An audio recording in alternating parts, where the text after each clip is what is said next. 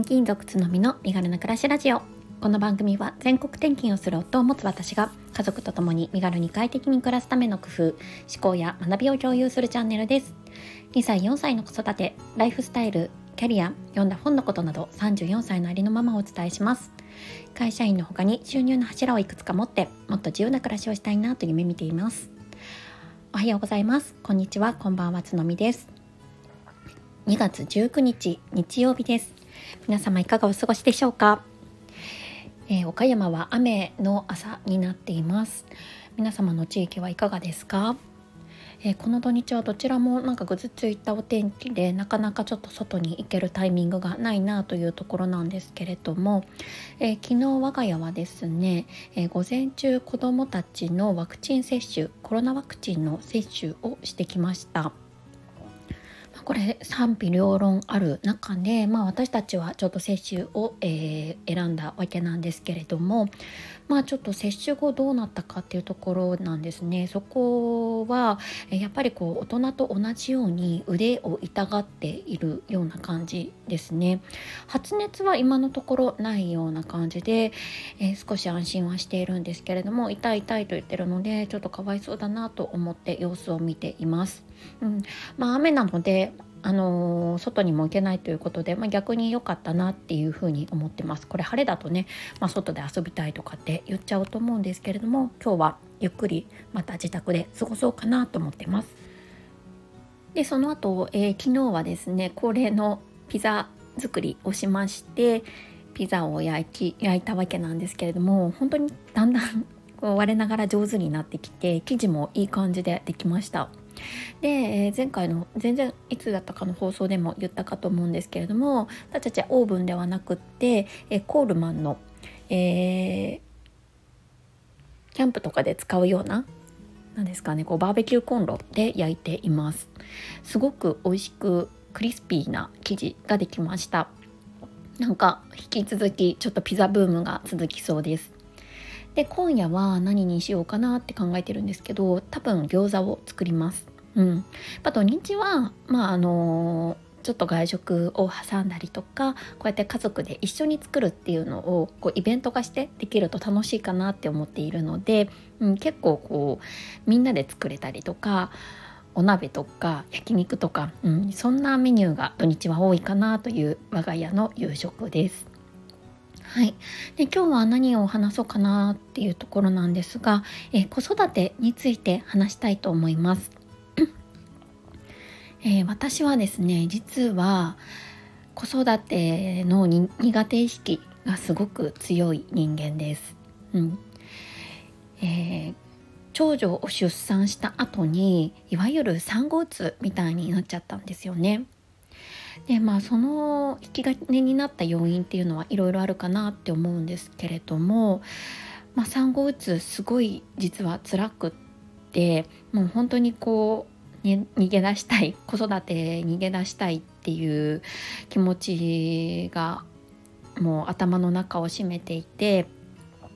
あまり表では言ったことないんですけれども、本当にその当時娘のことが可愛いって思えなかったんですよね。もう私の出産がですね、結構難産だったんですね。長女の時38時間ぐらいの陣痛が続いて、でその後も、なかなか長女はうまく寝れない子で、38時間の出産後も体を上手に休めることができなかったっていうのも重なり、おそらく産後うつになっちゃったのかなって今振り返ると思います。それが大きな、要因だったのかなと。そうですね、あとは多分私自身の性格が、どちらかというと几帳面というか、ちゃんとやらなきゃみたいな思いが強くって、それ通りにいかないと自己嫌悪に、陥ったりとかしていて、なかなか思うような育児のスタートを切れなかったということがあります。で、もともと子供自体もすっごい好きみたいな、その一般的な子供好きかどうかっていうところもそこまでなんて言うんですかね、もう子供が好きに好きでみたいな感じでもないんですよね。もちろん今我が子2人は大好きで、なんとか子育ても楽しくやれてるんですけれども、そんな私が、今なんとかやれているっていうのは、いくつかの工夫をしながら育児をやってきたかなと振り返ると今思います。で、どういうふうに乗り越えていったかっていうところをお話しできればと思っているので、よろしければお付き合いください。で、私のまず状況を、その当時というか、もっと小さい時ですね、今4歳2歳の子育てをしてるんですけれども、長女がもっと小さい、0歳1歳ぐらいの育児の時からちょっと振り返ると、そうですね、まず状況としては私は完全のワンオペ育児でした。でも夫がもう朝の6時から夜の10時ぐらいまで会社にいるような生活だったので、基本的にもう全ての育児は、平日は私が担当しています。これは今でもほぼ変わらないですね。で、そんな中私が一番辛かったのが、やっぱ一人で赤ちゃんと向き合わないといけないっていうところがしんどかったです。特に長女の時は、こんなね、か弱いちょっと目を離したら死んじゃいそうな命を私一人で見なければならないっていうところに、すごい大きな恐怖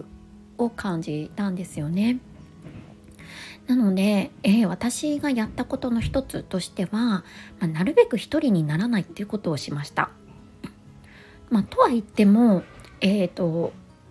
両親、私たちは、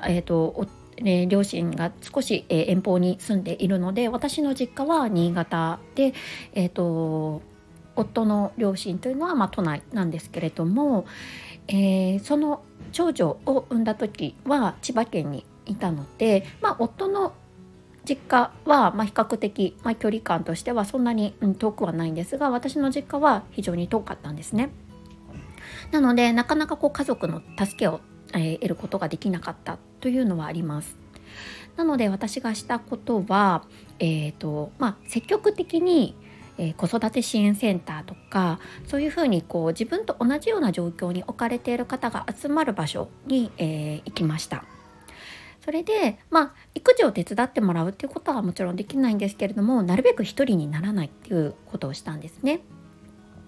それはすごく私自身のリフレッシュにもなりましたし、大人と話せることで、一人じゃないんだなっていう気持ちを、持つことができたので、すごい良かったなと思います。で、そこで出会った、友達っていうのもいて、今でも仲良くさせていただいてて、もうママ友というよりもう友達みたいな感じで今も、お付き合いをしています。で、あとは、民間のですね、シッターさんとか、あと病児保育とかにもう結構頼っていました。もう一人で抱え込むのではなくて、もうそうですね、プロの方にお願いをするっていうこともやっています。これは今でもやってますね。やっぱり、長女が保育園に通ったのが2歳からだったんですけれども、それまではもう基本的にずっとべったり24時間365日子供と一緒っていうのは、精神衛生上も私の中ではあまり良くないなと感じていたので、少し離れる時間っていうのを、取るようにしていました。で、そこで使ったのが今言ったようなキッズライン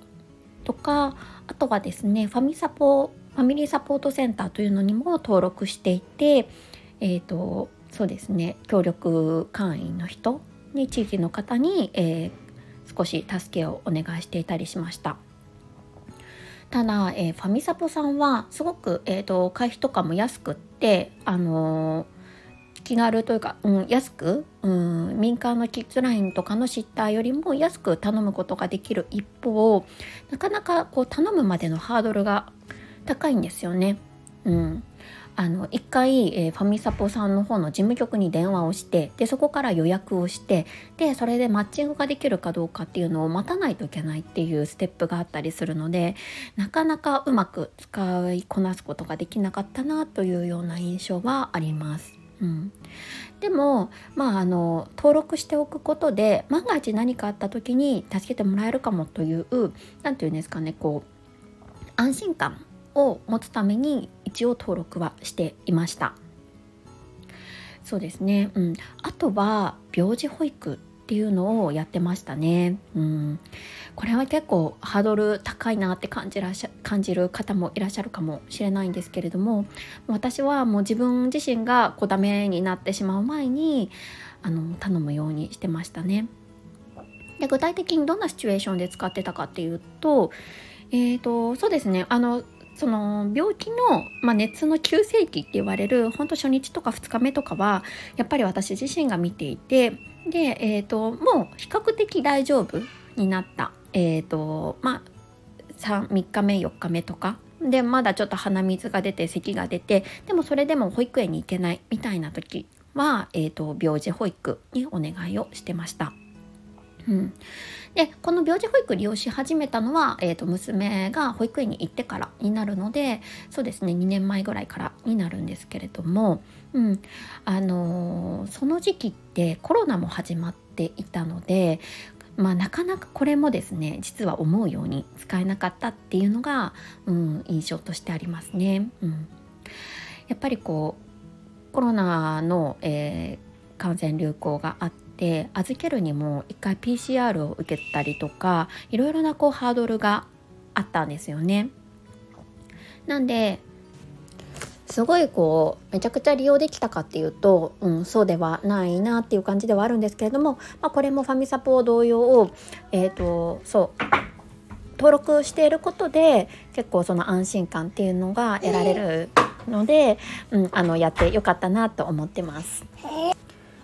あともう一つはですね、知識を入れるっていうことをやりました。これは今でもなんですけれども、具体的に言うとですね、モンテッソーリ教育の、ラジオをやってらっしゃるパーソナリティの方の話を聞いたりですとか、あとは実際に本を読んだりですとか、別にモンテッソーリだけじゃなくって教育関係とか育児関係全般の本とか、を読んでいますね。で、これなんでやってるかっていうと、私もともとその子育てっていうのが苦手なので、子供とかに例えば子供って理不尽なことを言ったりするじゃないですか。そうなった時に私の中でなんでこういうふうなこと言うんだろうとか、すごく大人の頭で考えてしまうというか、そういったところがあって変にイライラしてしまうっていうことがすごくあったんです。でもそれが知識を得ることで、子供ってこういう動物なんだなとか、こういう風に考えてるんだなとか、こういう時はこういった形で対応するといいんだなっていうのが分かると、イライラが少なくなっていく感覚がありました。これはどちらかというと、子育て初期よりも赤ちゃんの時の子育てよりも今の方が使えてるかなと思います。こういうふうにイヤイヤ、特に2歳の、次女はですね、今完全なイヤイヤ期なので、こういう時はこういうふうな対応をすればいいんだっていうのが、なんとなくのなんていうんですかね、道しるべみたいなのを知識として持っていると、そういうふうに対応すればいいっていうふうに頭の中で、組み替えることができるので、本当にこれはやっていてよかったなって思ってます。やっぱりイライラしてその感情を子供にぶつけてしまったりとかして自己嫌悪になってみたいな、そのスパイラルにはやっぱりなりたくないなって思っていて、この知識を入れる前はやっぱりそういう傾向が強かったんですよね。だからそれを変えたいと思って、今は少しずつ子供についてを勉強しているところです。で、私が学んだ知識とかそういった感じたこととかもですね、このラジオで少しずつシェアしていければいいなと思っています。はい、こんなところでしょうか。はい、実はですね、このラジオの収録中に、子供が何回か乱入をしてきて、何度も止めながら、収録をしているので、少し前後の関係がちぐはぐになっている可能性もあるかなって思うんですけれども、ご了承いただければと思います。はい、ここからはコメント返しをさせていただきます。16回目の放送、やめたい習慣を手放せた方法3つにいただいています。てんてんさんです。つのみさん、こんにちは。私も結構お酒とコーヒー好きで、産後からお酒は時々ですがコーヒーはやめられないので、美味しいカフェインレスと交互に飲むようにしています。手放したい習慣は仕組み化が大事ですよね。私もスマホの通知は着信と家族からの LINE 以外は基本オフにしています。たまにダラダラスマホもしちゃいますが、